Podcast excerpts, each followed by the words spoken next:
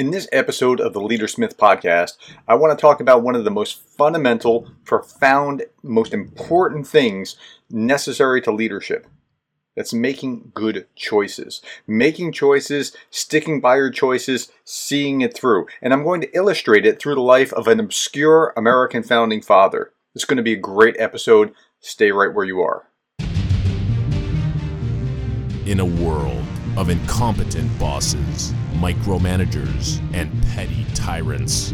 One management professor claims that he can help you become the kind of leader that you would want to follow.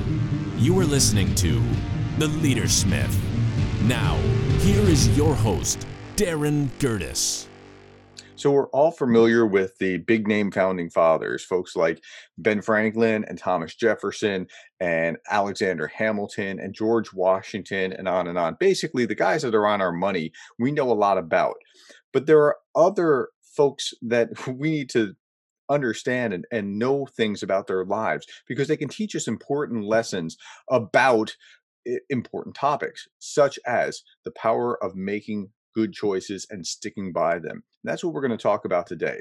So, my first, the first thing that I want to start with is this: the, there's a leadership lesson here, and that is this: choices matter. The choices that you make matter. You need to think in terms of every choice that you make leading you either toward your goal or away from your goal. And it's amazing how very small, very simple choices can make a big difference in how you actually function. So, here, I'm going to talk about uh, a very obscure, very not well known founding father. His name was General William Moultrie.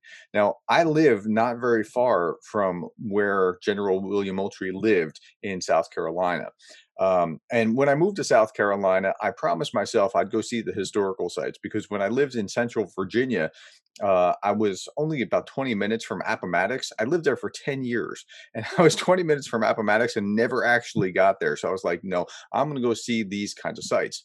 So recently, uh, I went down to see Fort Sullivan, and Fort Sullivan has this really interesting Revolutionary War history. And let me talk about that for just a little bit. So it's about so I teach at Charleston Southern University, and it's about 25 miles from CSU or from my house to Fort Sullivan, which is now named Fort Moultrie in General Moultrie's honor. At the time, General Moultrie was only Colonel Moultrie, but he got promotions as he proved himself over time. Okay, now Fort Moultrie was an active fort from the Revolutionary War all the way through World War II, uh, and it was it's now a national historical park.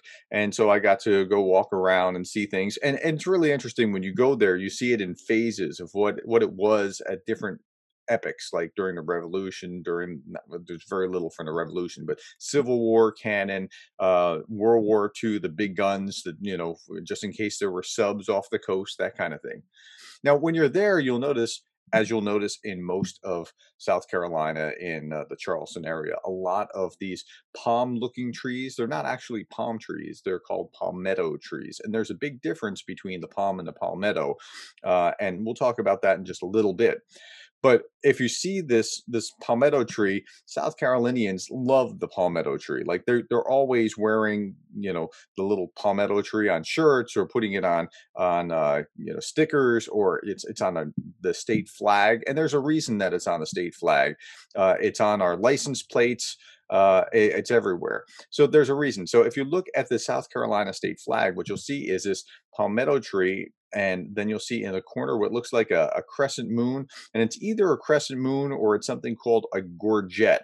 A gorget was this um, metal piece of armor that would cover the neck and um, like if you were uh, you know a uh, a knight wearing a suit of armor one of your vulnerable places is your neck and so this this uh, circular like crescent moon looking shape would cover your neck so you couldn't be stabbed in the neck um, now, if you go to the State House and take the State House tour in Columbia, they will tell you that the crescent moon on the flag is actually a gorget, not a moon. Um, there's a historical debate about what it is, whether it's a moon, whether it's a gorget, whether it's somebody's hat. There's a, you know, some somewhere some historian found somebody that said it looked like a hat. Okay, but what's interesting is it points back to the original flag that Moultrie used at Fort Sullivan, which was just a blue field with that gorget in a corner, like half moon, gorget, whatever it was, that said Liberty in large letters. Now, they needed a flag at the time because, you know, to in order to signal, to make sure, you know, people knew that they were still there at the fort, whatever it was. But that was the original flag that was there. And it just, again, blue field, the gorget, and it said Liberty. Okay. So the palm tree is going to be the palmetto tree, rather. The palmetto tree is going to be added just before. Um, the Civil War breaks out as a harkening back to what happened here at Fort Sullivan. So let's move on and talk about Fort Sullivan and the events here. If you look at Charleston Harbor, um, Charleston is one of the more populous cities in the South. In fact, it's probably like the preeminent prominent port in the south. You, you, don't have a lot of choices down there. Um, you could look down into Georgia and Savannah, or you could look a little bit up the coast, but there's not really great ports in uh, upwards in North Carolina, South Carolina, until you get into maybe Virginia Beach, Norfolk, that kind of area. But South Carolina, Charleston was a thriving, it's a boom town. During the Revolution, it would have been one of the big cities New York, Philadelphia, Boston, Charleston, right? I mean, that's that's the class it would have been in. So the British, well, uh, if you wanted to occupy, if if you were the British and it was this uh, Revolutionary Wars just heating up, you want to occupy major cities as they did, like New York and like Boston, where most of the action was. They came to Charleston too, very early on, but we don't hear anything about it. And the reason we don't hear anything about it is a story that I'm going to tell. So there's uh, in Charleston Harbor, Charleston, you have to go like in in the inlet a little bit to get to Charleston, and there are these outer islands right around it, like uh, Sullivan's Island. And Sullivan's Island, at the peak of Sullivan's Island, at the very point just before you get into uh, Charleston, there was the fort. And the fort is going to um, Fort Sullivan at the time, which again later Fort Moultrie, is going to be fairly well armed in order to shoot anything coming into the mouth of the harbor. Okay, so and, it's if you look at a map of it, you'll see that there are a cannon with ranges of fire all all around the area where ships would be coming past. Uh, if you look at it, if you're standing there physically looking at it, you will see a gorgeous view of the inlet into Charleston Harbor, and then you know you can understand how this fort would have been uh, appropriate. So Moultrie, he's got a mac- background in uh, the military. He's served in the militia. Uh, he's now a colonel in the militia, and he has been working his way up. Uh, he's learned his lessons along the line, and he realizes as he's looking at what's going on. Look, eh, eh, the, the political leaders the governor Rutledge, he wants to move the you know the place that they're going to defend much closer to the city. Well, then the, the ships can just you know park there and just just stay at a little distance and be a threat and continue to be a threat. Moultrie is different. He thinks he wants to keep them out and he wants to stay at that point and defend that point. And to that end, he's arming the place. Now he's mm. arming it. The the fort's not quite ready yet, but he's been working at it. He's you know doing his due diligence. And the commander of the Southern forces, his name is Charles Lee. Charles Lee and Moultrie are on very different pages personally and professionally. Charles Lee is a former British officer. He's a martinet. He's really not a fun guy, but he's you know disciplined, marshaled. Uh, he, he's you know a, a, command and control kind of leader. He thinks that Moultrie's kind of lax. He's he's not impressed with Moultrie's discipline, um, but he's thinking, and it's now this is June 27th of um, 1776, where uh, General Charles Lee is thinking, I'm going to replace Moultrie tomorrow. Okay, so I have already have a guy in mind. I'm going to replace him. I, I want to make sure that this is, you know, he's doing what he's supposed to be doing, following my orders, etc. So that was June 27th, and again, this is where that palmetto tree comes into play. Okay. Now, the palmetto tree, I talked about a little bit before. If you look at um, the schematics, and I got this out of a, a, book called Crescent Moon over South Carolina. And again, there's a debate whether the, the gorget is a crescent moon or gorget or what it is on the flag. But um, if you look in there, there are some schematics of the fort, and you'll see that the fort is made out of wood, which is not a great fort if you're going to be cannonaded uh, and you want something stronger, but that's what they had. Okay. So it's made out of wood, but it's made out of the palmetto tree. Okay. And then after the wood, you'll see that there's like layers of sand and then more wood. And so the palmetto logs are like the first line of the fence and lots of sand and then more palmetto logs. Okay. So at any rate, that's going to play in and be important in just a little bit, and I'll explain why. Okay, so they're at the mouth of the harbor again, and uh, now let's talk about the other side. Commodore Peter Parker, I'm not talking about Spider Man, Peter Parker, he's the Commodore in charge of the British fleet here in the South. He's got 10 ships. I think he has only nine as he's attacking uh, Fort Sullivan.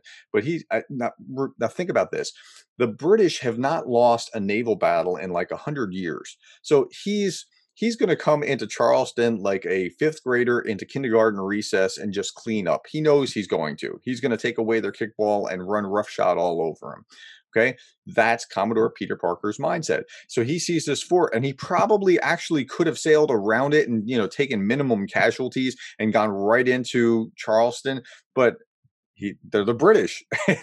they see this threat of these upstart colonials that don't know their place, and he's going to stay there and you know destroy the fort. That's his what's in his mind. Colonel Moultrie is not so sure that he's able to do that because he he knows what he has in the fort, and it's not a lot, but he has a certain advantage of being a fixed fortification as opposed to the ships. Like he can't dodge or maneuver, but he also has a lot of protection. So at any rate, here's here's the uh, the card. Okay, so in this corner is the American forces and uh, 25 cannon, which isn't a lot.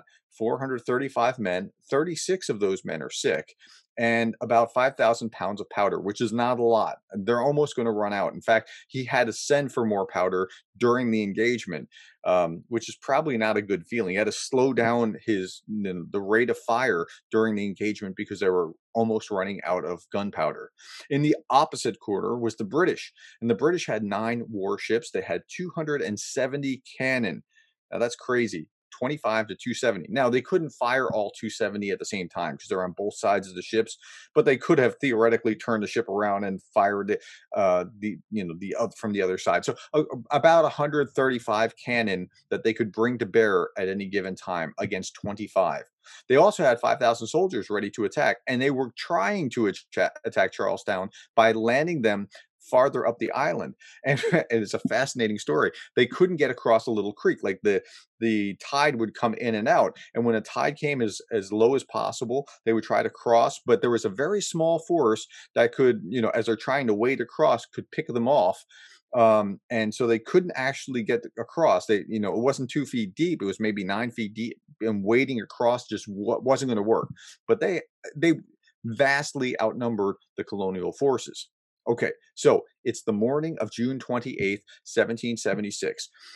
Charles Lee is about to relieve Gen- uh, Colonel Moultrie because he thinks he's lacked. But what happens is a very different day.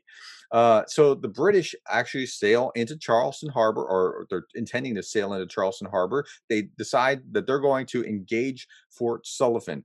And so there's nine ships they all turn to the side so they can you know they line up in rows they turn to the side it's very disciplined very orderly and they start bombard- bombarding the the fort and the fort starts punching back.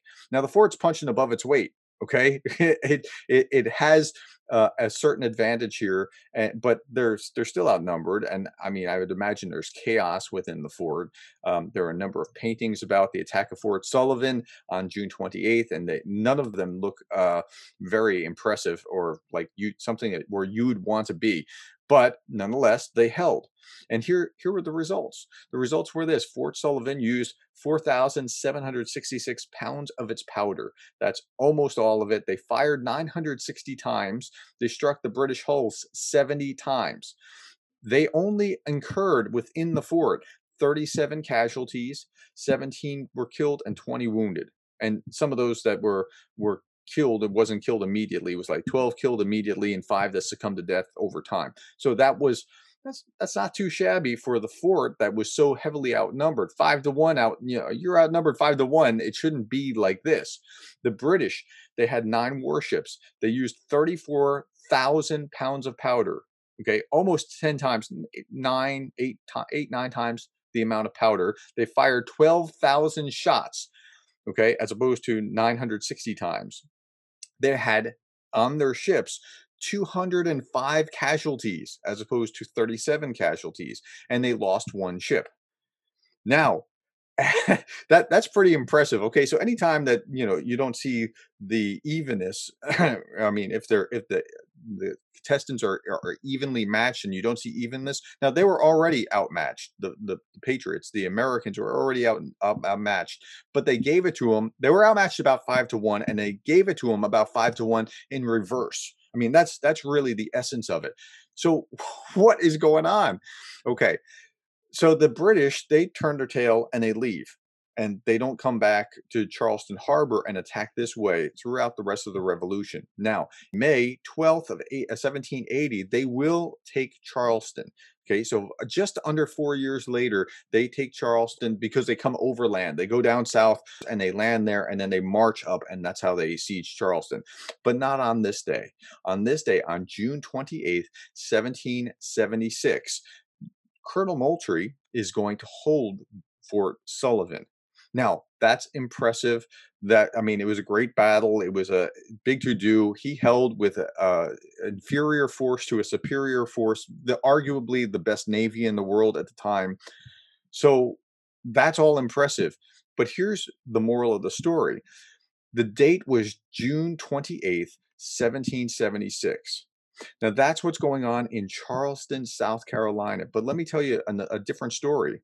In Philadelphia on June 28th, 1776, they are reading reading to the rest of the Continental Congress the Declaration of Independence for the first time. They haven't voted on it yet. They're going to vote on it within a week. So by June, uh, July 2nd, we know the day is July 4th that we celebrate, but by July 2nd, they're going to be voting on the Declaration of Independence. How different might the Revolutionary War have been if before the Declaration of Independence, the, the British, who were already in Boston, the British had bagged South Carolina, Charleston, the capital was Charleston, and knocked that uh, that state out of the war. I mean, it could have turned the tide of the entire war theoretically if this had happened but Moultrie held.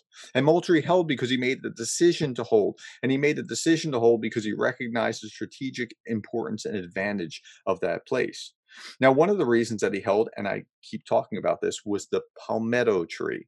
Now, he used the palmetto tree for the uh, the wood in the fort. So remember, the fort had this like this barrier of, of, palmetto tree, and then sand, and then more palmetto tree. It's like six feet of sand. So w- what happened? The British would fire on the fort, and the palmetto tree is not like an oak like when the when they fired into the palmetto tree instead of splintering the palmetto tree was like kind of uh, like palm tree. It's like kind of moist and and flexible and it kind of absorbed the cannon shot instead of splintering and getting blown to bits as opposed to when in the fort they fired out at the British ships made of hard oak, it would put a punch a hole in it or have splinters. In fact, a lot of people died from splinter wounds. I mean, that's hard to imagine, but the splinters would turn into these large shards that would go everywhere and hit people. And so, so that's what was going on. Now, I don't know that they knew that that the palmetto tree would have that kind of property,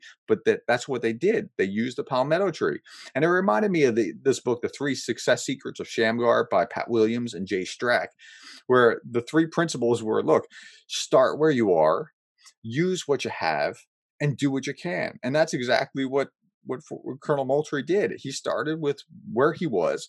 He used what he had, which was palmettos, and he did what he can, and he held the line. And by doing that, he may have saved the revolution. And, and I'm not saying that in a you know uh, over the top way. Uh, seriously, he may have saved the revolution. Imagine the blow to morale if before they could get the the uh, Declaration of Independence, even to a vote, South Carolina was already knocked out of the war.